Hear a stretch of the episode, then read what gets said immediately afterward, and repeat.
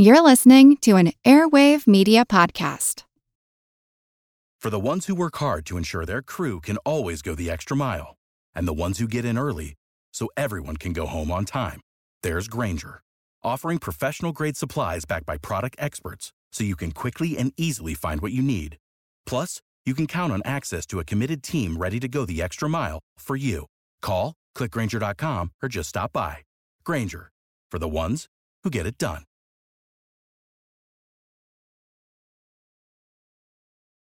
Robert Hayne had his eye on a lot of things when he stepped on the Senate floor, January 29, 1830.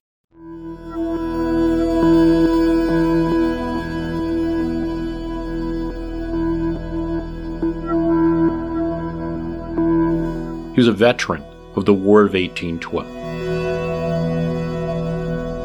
And his state, South Carolina, had sent him to the Senate with the job of protecting its interest, as any senator does then and really now, but a little more so because the state's champion, John Calhoun, was sitting in the Senate silenced.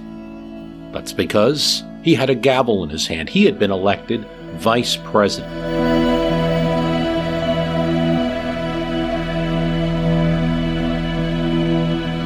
And therefore, just was presiding over the body, which he was not welcome to speak or opine on matters before that body's consideration.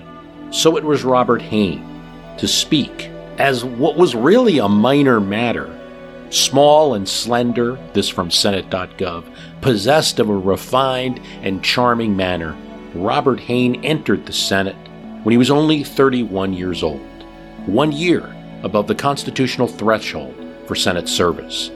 Now 38, Hayne entered the packed chamber to launch a reply to one of his fellow senators.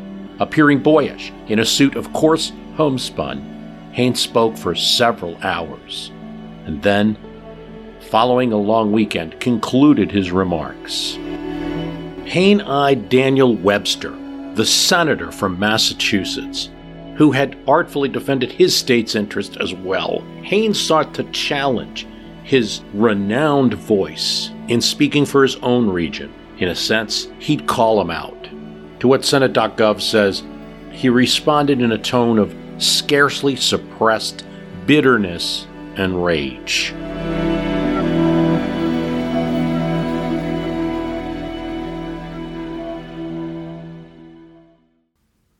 And received the perpetual encouragement and handwritten notes from the vice president. This is really a minor matter. It's about whether land sales should be reviewed by the federal government. He argues states should have the right to control their own lands within their territories and set aside federal laws if they believed they were not in their best interest. Webster, the senator from Massachusetts, responds. But when he responds, he shifts the debate just from this minor issue to something more. The New Englanders, Webster and tow, had gotten a tariff recently, which Haynes and other Southerners objected to. It passed. Now, there was an effort to have the federal government review this process of selling lands. It's a minor one. A senator from Connecticut, Senator Samuel Foote, suggested Western representatives didn't like it, particularly Thomas Hart Benton of Missouri. And here, Hayne, Calhoun, and other Southern senators saw a chance to ally the West with the South against what you would have called then the Eastern interest, but you can really say Northern. But instead of addressing Foote's resolution, Haynes decided to address his comments to New England's spokesperson. I refuse to be lectured by a senator from Massachusetts, Haynes said. He impugned Southern honor when he compared Ohio's boom to Kentucky's slower population and money growth and blamed it on slavery. The profits of the slave trade were not confined to the South. The southern states, the states north of the Potomac built the ships, reaped the profits of the trade, and used the materials from the labor, even if they now criticized the source or the method of that labor. Slavery was foisted upon the South that Haynes' spread was repugnant, but accepted in all regions at this point that people with different colored skin were lesser somehow. Disqualified, Haynes said, from the blessings of freedom. So it was a responsibility of the South. After all, people of color in Philadelphia, New York, and Boston were treated poorly in the North. Is that to be an example that we're to follow? Webster's great region? Absolutely destitute of comforts. They were poor.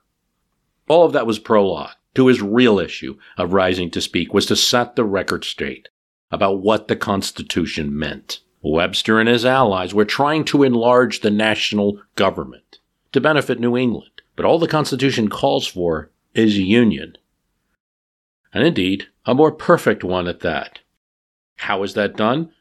Promoting domestic tranquility, establishing justice, and securing the blessings of liberty. That's it.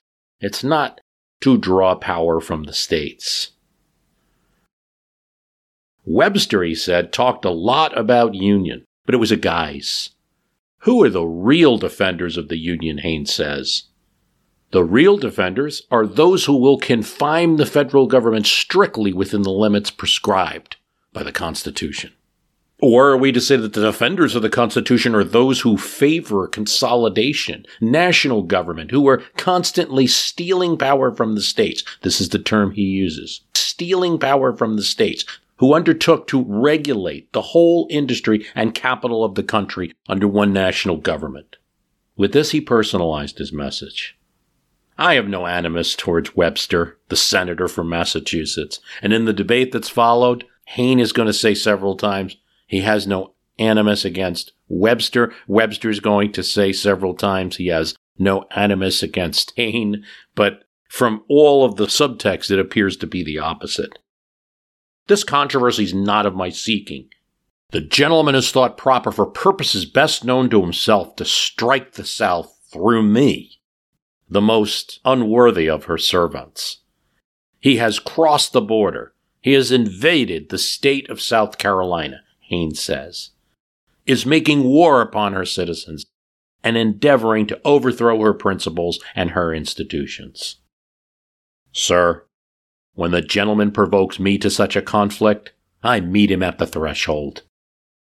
I will struggle while I have life for our altars and our firesides, and if God gives me the strength, I will drive back the invader discomfited. Nor shall I stop there. So keep in mind, this invasion he's talking about is Webster making a speech. Nor shall I stop there, Haynes says. If the gentleman provokes the war, he shall have war. Sir, I will not stop at the border. I will carry the war into the enemy's territory and not consent to lay down my arms. He's not talking about any real war. He's not even predicting a civil war you know, we're the, the audience sitting here to this and we know what's to come. He does not. He's talking about the Senate debate and using a metaphor. Explaining, though, why he was turning the Foote resolution, a seemingly minor matter, into a larger debate of North and South. He was exposing the real problem, not merely meeting the enemy at the threshold, but crossing the border, in other words. Hayne had fired this shot. It wasn't the first shot. Uh, sometimes in history, this is known as Webster's reply to Hayne. But Hayne was replying to Webster too. Actually, there's going to be several speeches. Haynes had fired the first shot. Thomas Hart Benton called him a gallant patriot of the South. The Southern press compared him to a Burke and other great orators that would have been celebrated at the time.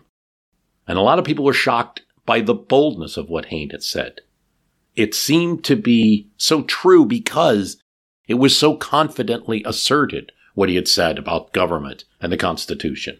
Daniel Webster sat impassively nearby, making notes and predicting to his allies that when the time came, he would grind Hayne as fine as a pinch of snuff.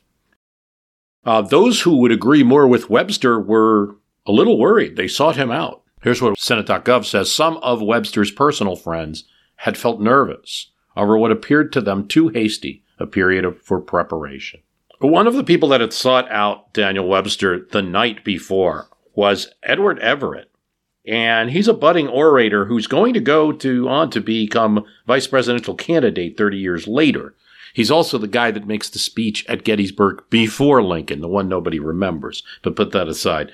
Here, he's a friend of Webster and an admirer, and he seeks him out. Look, what are you going to do? And he finds Webster very calm, very self possessed, too much as far as Everett's concerned. He needed to be aware that this was the speech of his career to answer. But Webster told him. It wasn't the attack on him that compelled him to answer, but Colonel Hayne was attempting to change the government structure, to change it to the government, if it could be called that, that existed under the Confederation. He entered the Senate on the next day with slow and stately step and took his seat as though unconscious of the loud buzz of expectant interest. He was dressed with scrupulous care in a blue coat with metal buttons and a buff vest. Blue and buff are the colors of Continental soldiers.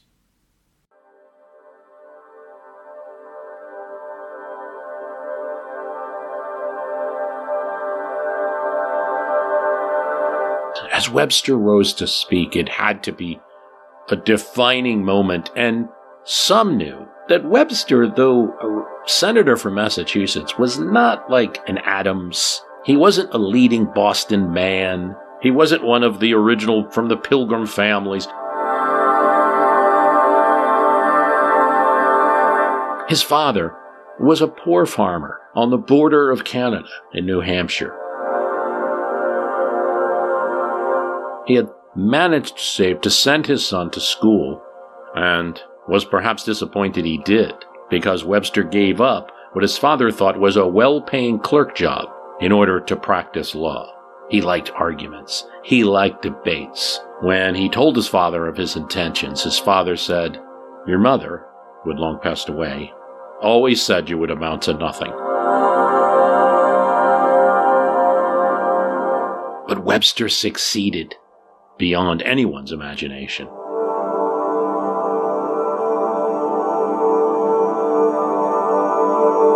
He had a skill that would soon be on display when he spoke out against the War of 1812. More than that, the embargo, which caused depression in New England around the time of that late war. He spoke at July 4th in Rockingham, Massachusetts, where he was practicing law. And struggling at that time, borrowing money from his brother in order to pay his debts so that he could pursue his dream. He didn't want to be a clerk writing down other lawyers' statements. He wanted to be one of those lawyers. Now was his chance as he spoke to the assemblage. Commerce is a great and essential, an essential practice, he said, of Madison's embargo. New England survives at the sea.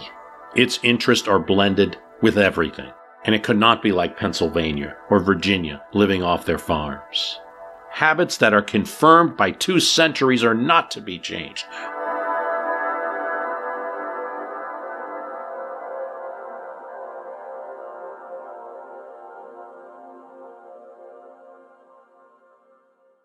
We assented to the national constitution to protect and further our commerce, our commercial interests, not to stop it.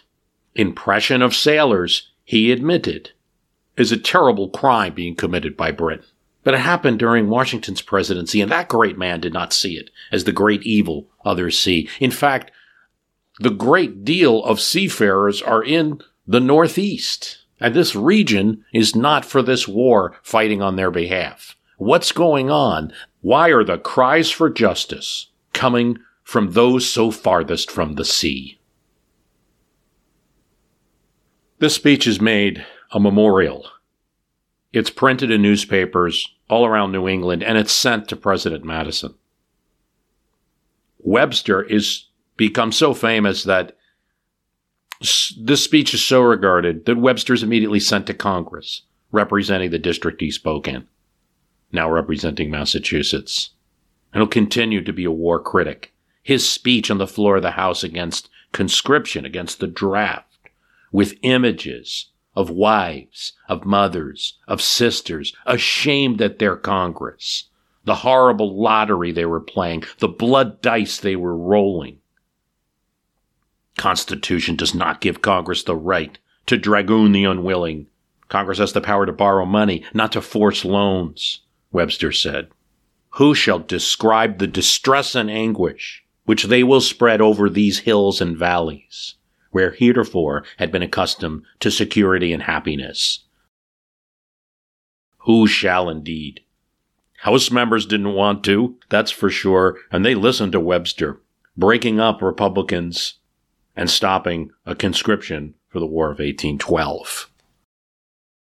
Webster would also be known for defending the Bank of the United States in court and in a famous Supreme Court case of even making John Marshall cry as he defended a small college from being wiped out by a state legislature in a famous and still precedent setting case.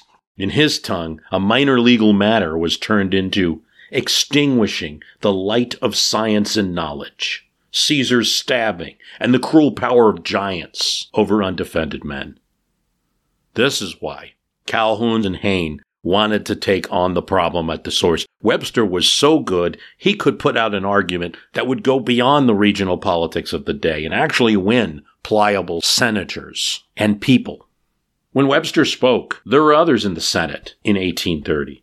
William Rufus King, a future vice president, Theodore Frelinghuysen, a previous vice presidential candidate, William Hendricks of Indiana, uncle to the future vice president, Hugh Lawson White, who'd run for president, John Tyler of Virginia would become vice president, a loyal Jacksonian now, but soon he would turn against Jackson. Horatio Seymour of New Hampshire, great uncle to the future presidential candidate and governor of New York. Edward Livingston, once of New York, now representing Louisiana as a senator, nemesis of Thomas Jefferson, but also the creator of Louisiana's celebrated civil code. Mahlon Dickinson, senator from New Jersey, once as a young man, a cavalryman in Washington's crusade to put down the Whiskey Rebellion, now a senator from his state. In all, 48 senators from 24 states would listen to Hayne and Webster and the stakes could not be higher. There were some northern states. Again, they'd call it eastern states. There were southern states, and then there were western states.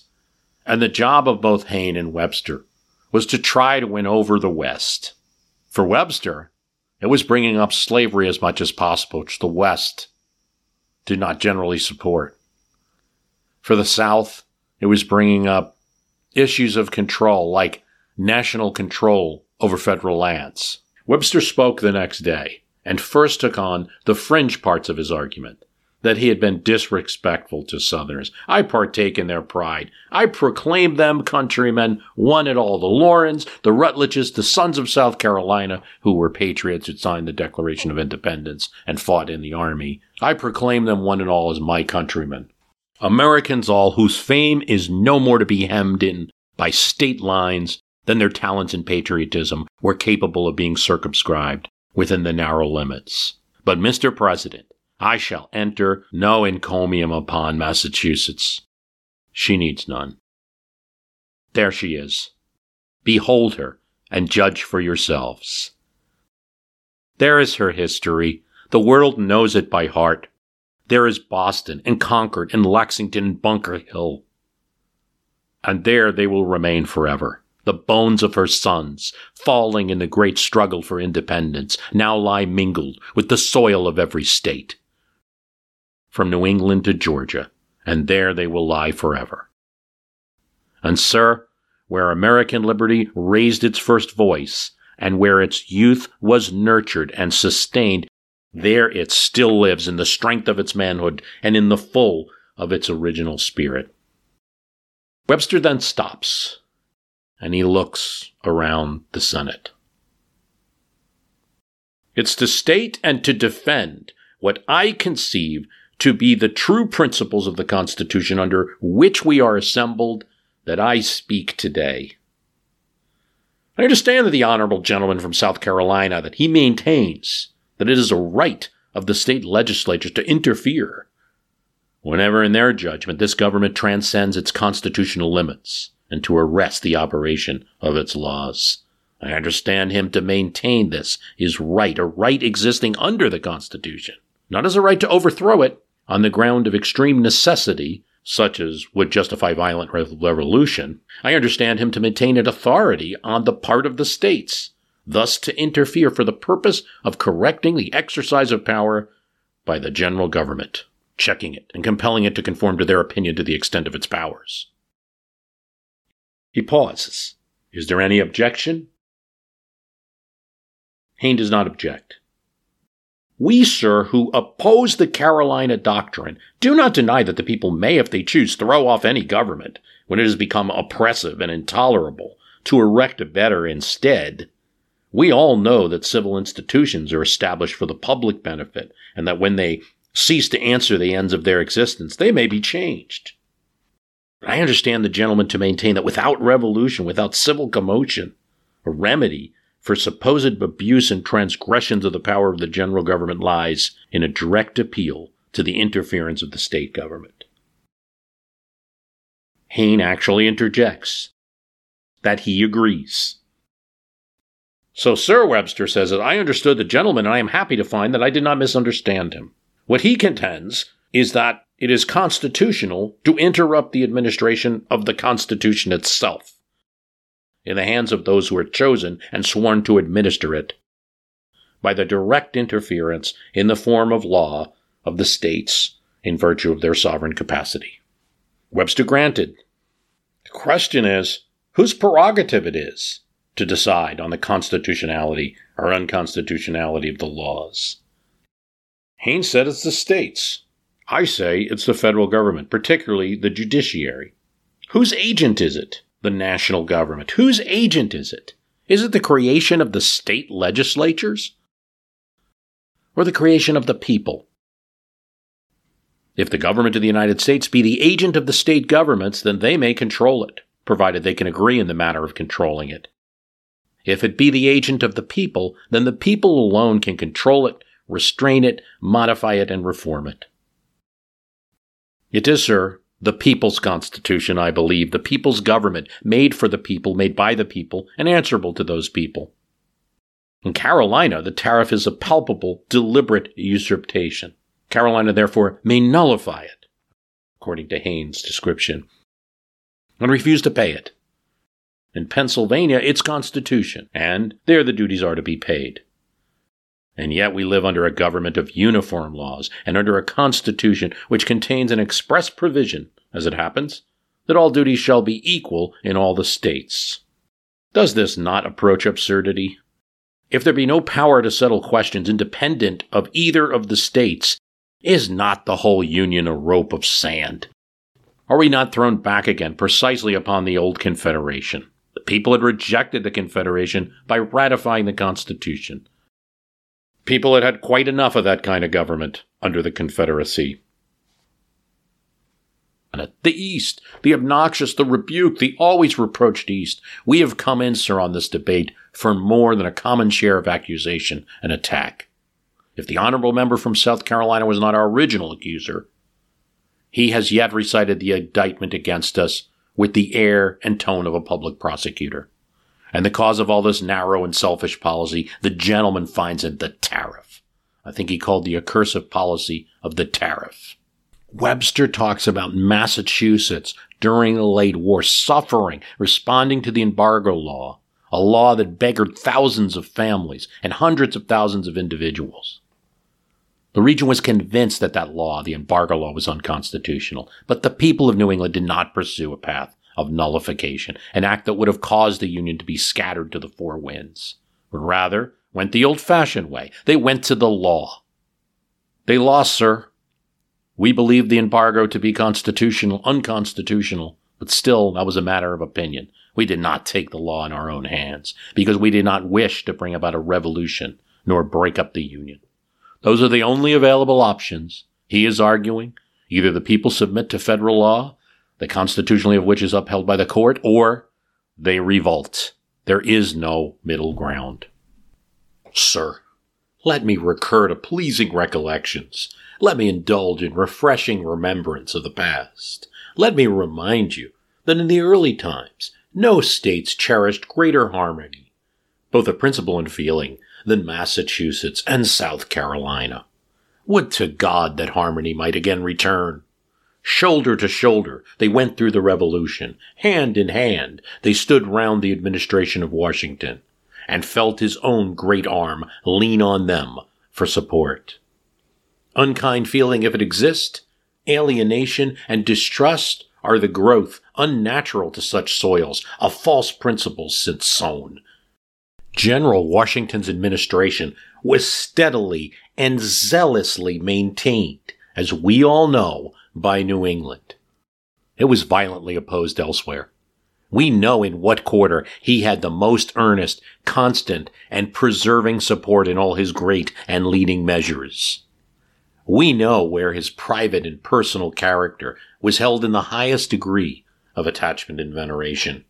And we know, too, where his measures were opposed, his services slighted, and his character vilified. We know, or we might know, if we turn to the journals, who expressed respect, gratitude, and regret when he retired from the chief magistracy, and who refused to express either respect, gratitude, or regret. I shall not open those journals.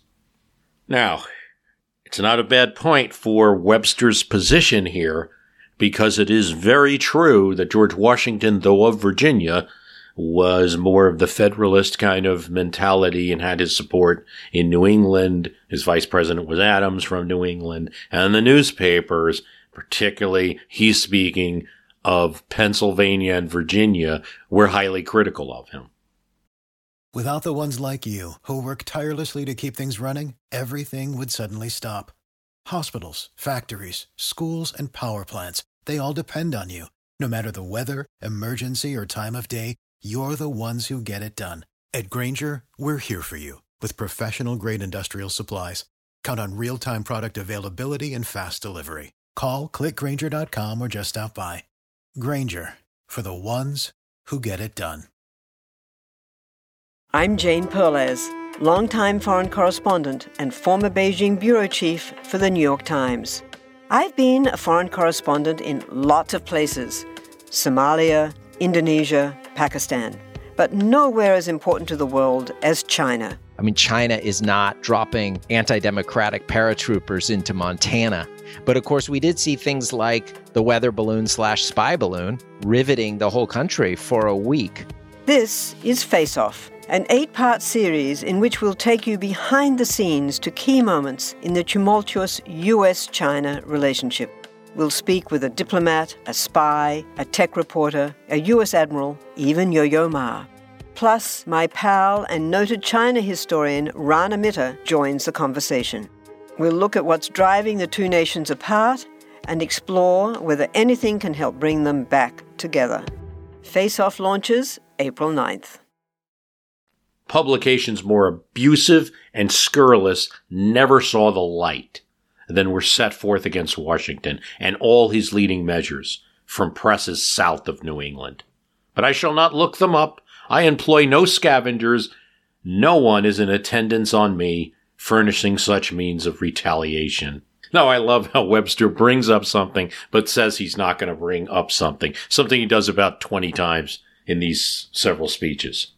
Sir, in the course of 40 years, he continues his defense of New England. Sir, in the course of 40 years, there have been undue effervescences of party in New England, and the same thing has happened nowhere else. Party animosity and party outrage, not in New England, but elsewhere, denounced President Washington, not only as a Federalist, but as a Tory, a British agent, a man in his high office who sanctioned corruption. But does the honorable member suppose that if I had a tender here who should put such a fusion of wickedness and folly into my hand, that I would stand up and read it against the South? What was said, sir, or rather, what was not said in those years against John Adams, one of the committee that drafted the Declaration of Independence, and its admitted ablest defender on the floor of Congress. The gentleman wishes to increase his stores of party abuse and frothy violence, if he has a determined proclivity to such pursuits, there are treasures of that sort south of the Potomac, much to his taste, yet untouched. I shall not touch them. This government, Mr. President, from its origin to the peace of 1815, had been too much engrossed with various and other important concerns to be able to turn its thoughts inward and look to the development of its vast internal resources. In the early part of President Washington's administration, it was fully occupied with competing, completing its own organization, providing for the public debt, defending the frontiers, and maintaining domestic peace. Before the termination of that administration, the fires of the French Revolution blazed forth as from a new opened volcano, and the whole breadth of the ocean did not secure us from its effects. The smoke and the cinders reached us through not the burning lava, difficult and agitating questions, embarrassing to government and dividing public opinion, sprung out of the new state of our foreign relations and were succeeded by others, and yet again by others, till they finally issued in the war with England.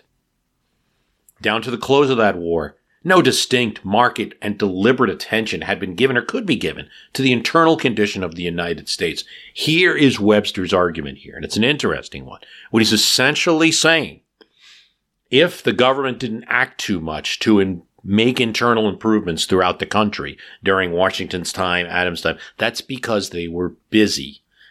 First, the government had its own setup to deal with, and then the French Revolution, and then England.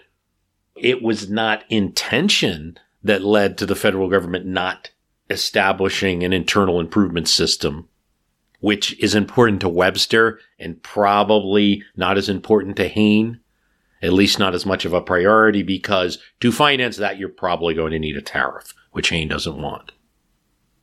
On yet another point, I was still more uncountably misunderstood. The gentleman had harangued against consolidation. I told him in reply that there was one kind of consolidation to which I was attached, and that was the consolidation of our union. That this was precisely the consolidation to which I feared others were not attached, and that such consolidation was the very end of the Constitution, the leading object, as they informed us themselves, which its framers had kept in view. I turned to their communication, the letter of the Federal Convention to the Congress of the Confederation, transmitting the plan of the Constitution, and read their very words, the consolidation of union, and expressed my devotion to this sort of consolidation. I said in terms that I wished not in the slightest degree to augment the powers of this government, that my object was to preserve, not to enlarge, and that by consolidating the Union, I understood no more than the strengthening of the Union and perpetuating it. John Quincy Adams said, The speech of Mr. Webster filled almost two sides of the paper, and the other half is to come on Thursday. It is defensive of himself and New England, but carries the war into the enemy's territory. It is a remarkable instance of readiness in debate, a reply at least four hours to a speech of equal length. It demolishes the whole fabric of Hayne's speech, and it leaves scarcely the wreck to be seen. The gentleman said that he wished for no fixed revenue, not a shilling. If by a word he could convert the capital into gold, he would not do it. Why all this fear of revenue? Why, sir, because the gentleman told us it tends to consolidation. Again, this is basically what Webster and Hayne are debating here. This is 19th century politics, goes a little bit into the 20th century. You don't want this big pot of money sitting in the federal government for all of these tariffs because we're going to have to spend it and going to have to enlarge the federal government. And it's a mixture of some politicians using that argument because they don't want the government and some politicians using that argument because they didn't want the tariff. Now, this can mean neither more or less that a common revenue is common interest, and that all common interests tend to preserve the union of the states. I confess I like that tendency. If the gentleman dislikes it, he is right in depreciating a shilling of fixed revenue. So much, sir, for consolidation. I mean, what it really, that argument really boils down to is why are you getting upset over the federal government growing in its revenues because it means America's growing. It means America's larger. And this is a really fundamental American debate. You still, obviously, there's no reason to talk about Hayne Webster except that you hear echoes of it in all of the big government, small government arguments even today.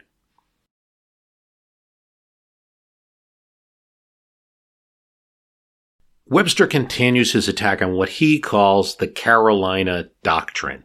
And I believe that it's a true label because Calhoun is really behind it. He has penned a unpublished letter to the South Carolina legislature.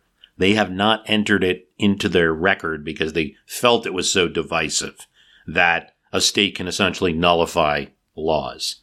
But here's what Webster says, kind of trying to expose more of these ideas. There are other proceedings of public bodies which have already been alluded to, and to which I refer again for the purposes of ascertaining more fully what is the length and breadth of that doctrine, denominated in the Carolina Doctrine, which the honorable member has now stood up on this floor to maintain. He's referring to when Hayne got up, didn't object, and then Hayne actually confirmed his feeling about the Constitution and the role of the states. In one of them, I find it resolved that the tariff of 1828 and every other tariff designed to promote one branch of industry the expense of others is contrary to the meaning and the intention of the federal compact, and such a dangerous, palpable, and deliberate usurpation of power by a determined majority wielding the general government beyond the limits of its delegated powers, as calls upon the states which compose the suffering minority in their sovereign sovereign capacity to exercise the powers of which, as sovereigns, necessarily devolve upon them when their compact is violated. Observe, Sir, Webster says, that this resolution holds the tariff of 1828 and every other tariff designed to promote one branch of industry at the expense of another to be such a dangerous, palpable, and deliberate usurpation of power as calls upon the states in their sovereign capacity to interfere with their own authority. This denunciation, Mr. President, you will be pleased to observe, includes our old tariff of 1816 as well as others. Observe again that the qualifications are here rehearsed and charged upon the tariff which are necessary to bring the case with the gentleman's within the gentleman's proposition. The tariff is a usurpation. It's a dangerous usurpation. It's palpable. It is deliberate. Here is a case then, within the gentleman's principles and his all his qualifications of his principles. It is a case for action. The Constitution is plainly, dangerously palpable, and deliberately violated. And the states must interpose their own authority to arrest the law. This is Webster stating Hayne's case, not his own. Let us suppose, then, the state of South Carolina to express the same opinion by the voice of her legislature. That would be very imposing, but what then? Is the voice of one state conclusive? And here's where he's going to nail him. It so happens that at the very moment when South Carolina resolves that the tariff laws are unconstitutional, Pennsylvania and Kentucky resolve exactly the reverse. They hold those laws to be highly proper. And now, how, sir, does the honorable member propose to deal with this case?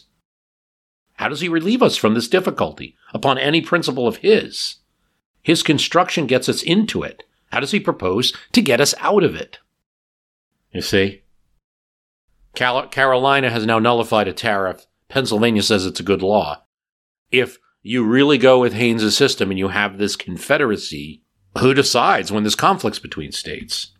And he brings up Massachusetts that was aggrieved by the embargoes of Jefferson and Madison and yet did not rise up or try to nullify anything.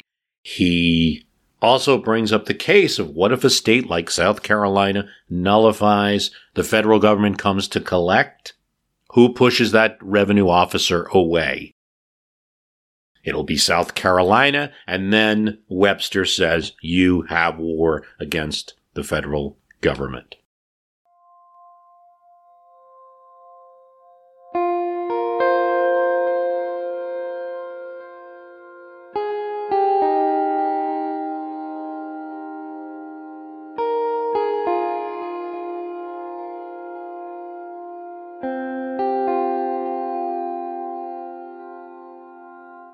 I mean, there's something like 50 pages of this speech. It is a long speech that goes on for hours. We're not going to recite the whole thing here. I'm not even aware of the whole thing being recorded anywhere. I could be wrong. There are bits of it that have been recorded and are on the internet.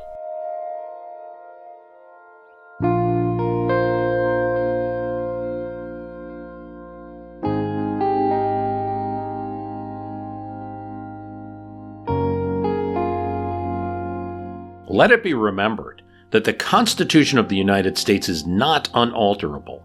It is to continue in its present form no longer than the people who established it shall choose to continue it.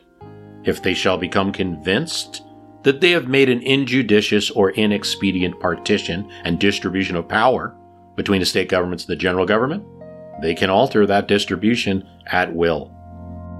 But while the people choose to maintain it as it is, while they are satisfied with it and refuse to change it, who has given, or who can give to the state, a right to alter it, either by interference, construction, or otherwise?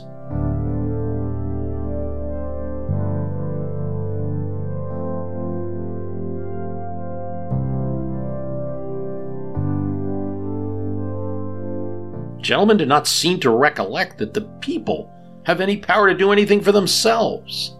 They imagine that there is no safety for them any longer than they are under the close guardianship of the state legislatures.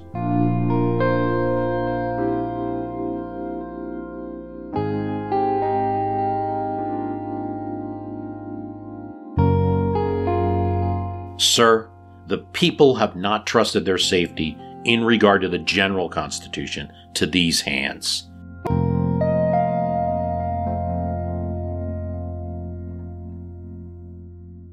They've chosen to trust themselves first, just as the people of a state trust their own state government with a similar power.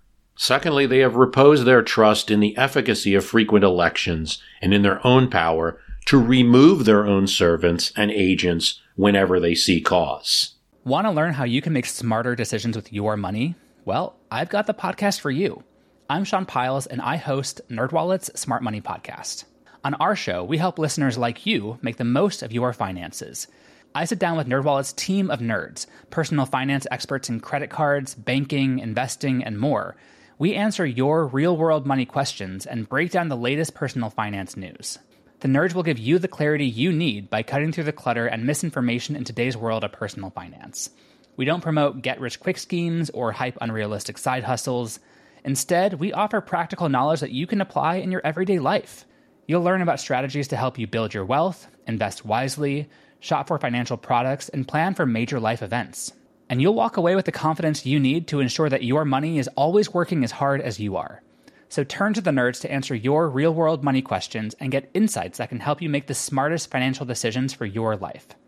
Listen to NerdWallet's Smart Money Podcast wherever you get your podcasts. We all know how important it is to keep your eye on the money and not just your own. To follow trends, track financial situations, follow gains and losses, check out the Yahoo Finance Podcast.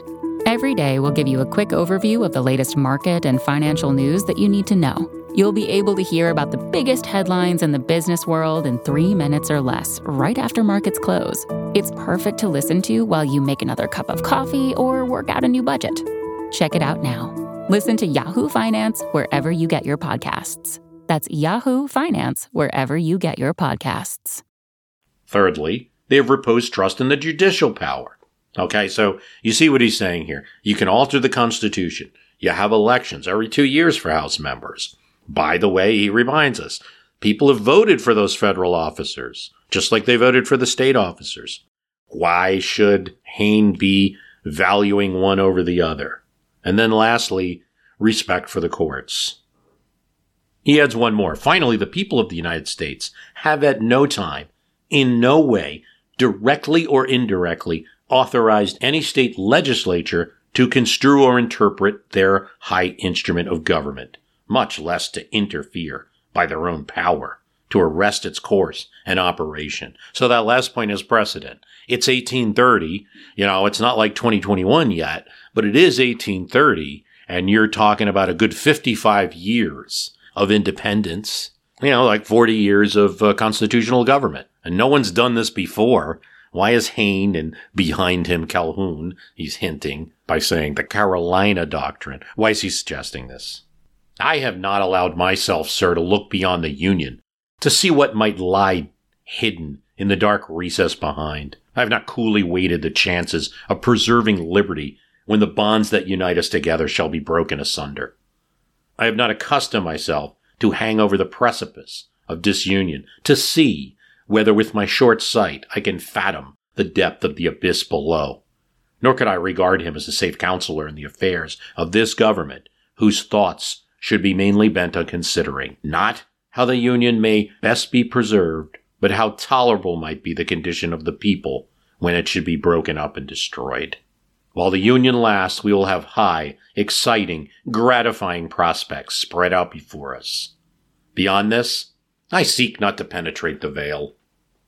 You know, again, it's, it's artful language, but you gotta, I mean, you gotta look at Webster's speech as any rhetoric. He's telling what he wants to tell. He's saying all these things that he's not going to get into, but he's hinting at it, that there's a dark abyss, um, if we break up the Union. You know, and to be fair, although, you know, there's a lot of logic to Webster's speech, so he makes the case logically that what Hayne is saying is going to break up the union. He never argued in one minute for breaking up that union. And so there will be also criticism of Webster's speech, uh, you know, of how much rhetoric is involved, of how much it's based on emotion and personality versus just logic. But it is pretty long, it's pretty well developed, has a lot of history, and it has a lot of logic. Finally, Webster resorts to just reading the Constitution. The Constitution declares that the laws of Congress passed in pursuance of the Constitution shall be the supreme law of the land. It declares also with equal plainness that the judicial power of the United States shall extend to every case arising under the laws of the Congress. Here is a law, then, which is declared to be supreme. He's talking about the tariff. And here is a power established which is to interpret that law. Now, sir, how has the gentleman met this? Suppose the Constitution to be a compact, yet here are its terms.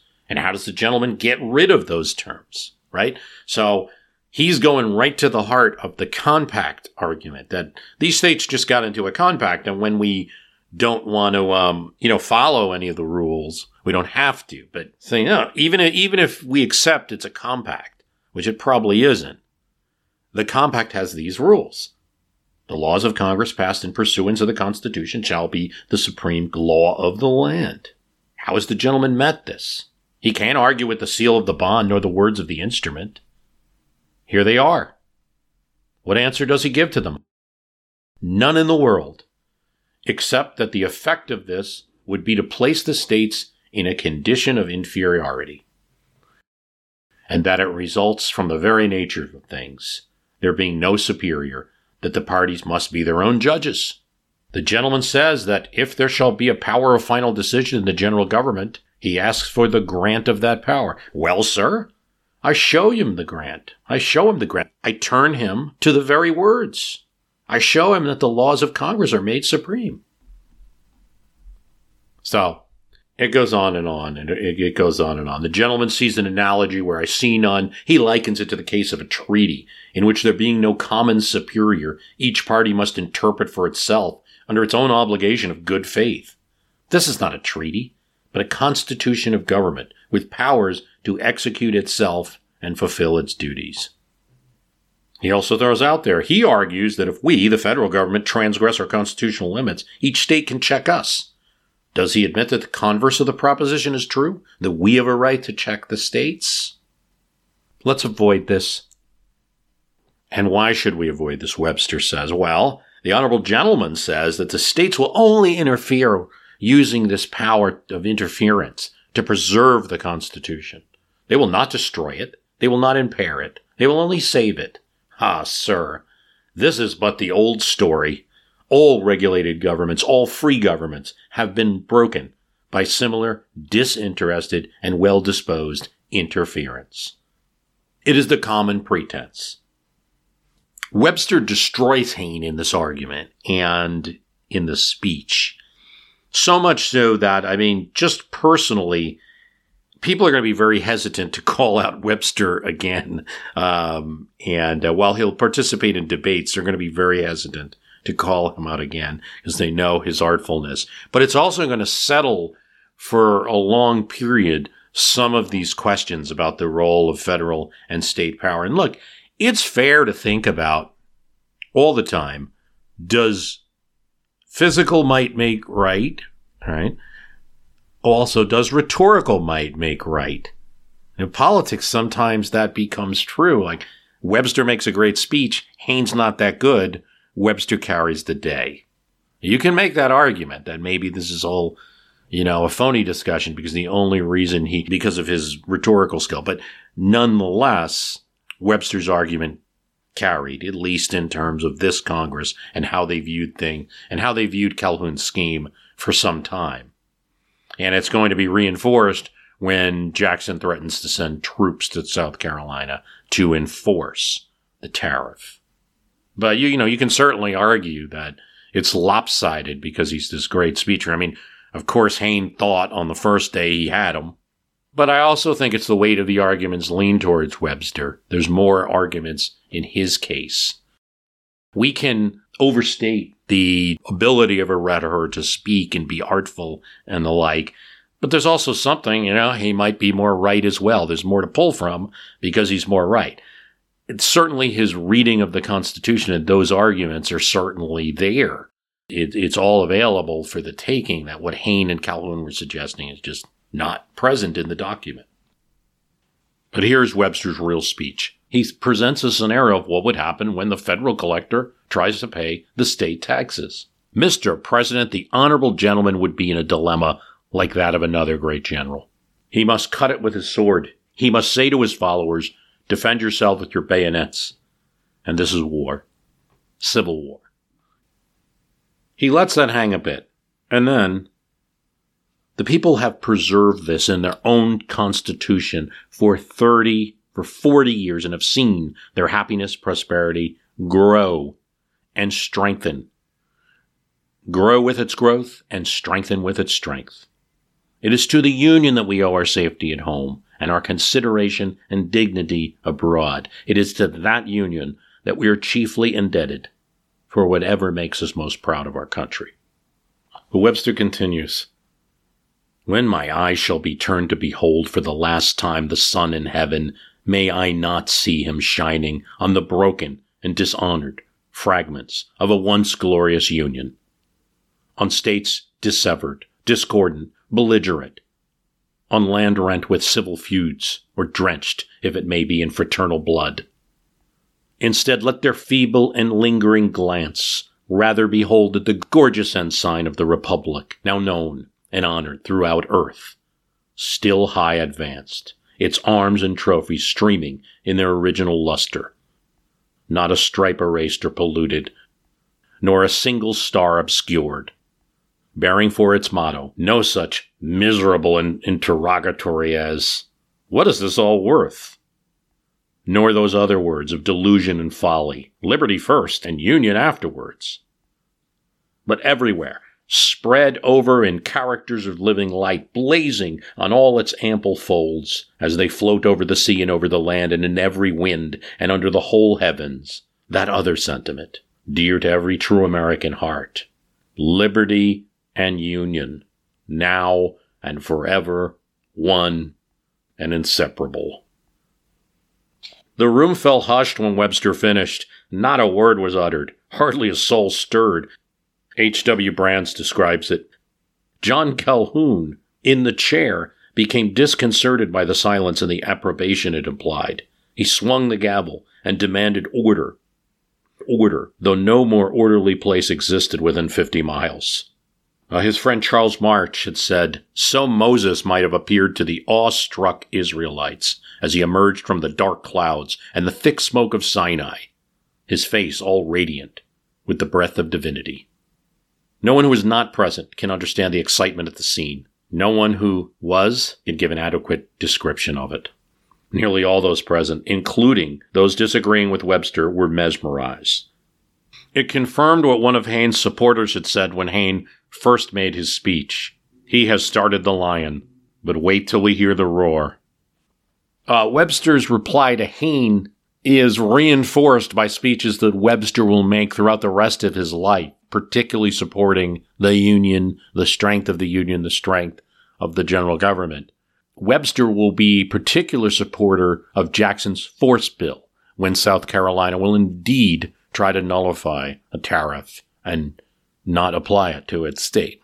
Webster will be, who's not a supporter of Jackson, who's in the opposite party, will nonetheless support his force bill. Here's what James Schouler said Massachusetts been gloomy and downcast of late, now walk the avenue as though the fife and drum were before them. Hayne's few but zealous partisans shielded him, still, and South Carolina spoke with pride of him. His speech was indeed a powerful one from its eloquence and personalities, but his standpoint was purely local and sectional. The people read Webster's speech and marked him for the champion henceforth against all assaults upon the Constitution. Uh, so I had on uh, Rob Goodman from the University of Ryerson in Toronto, and he's also a professor of rhetoric and speech. And we talked about Cicero and the importance of speaking. And you see it here that oration, this is what Cicero believed, is kind of the muscle of a democracy that, that gives it its breath and um, its life. And um, you see that here because here is Hayne trying to assert something that really there's very little constitutional basis for, but he might have gotten away with it if merely he was the winning speaker.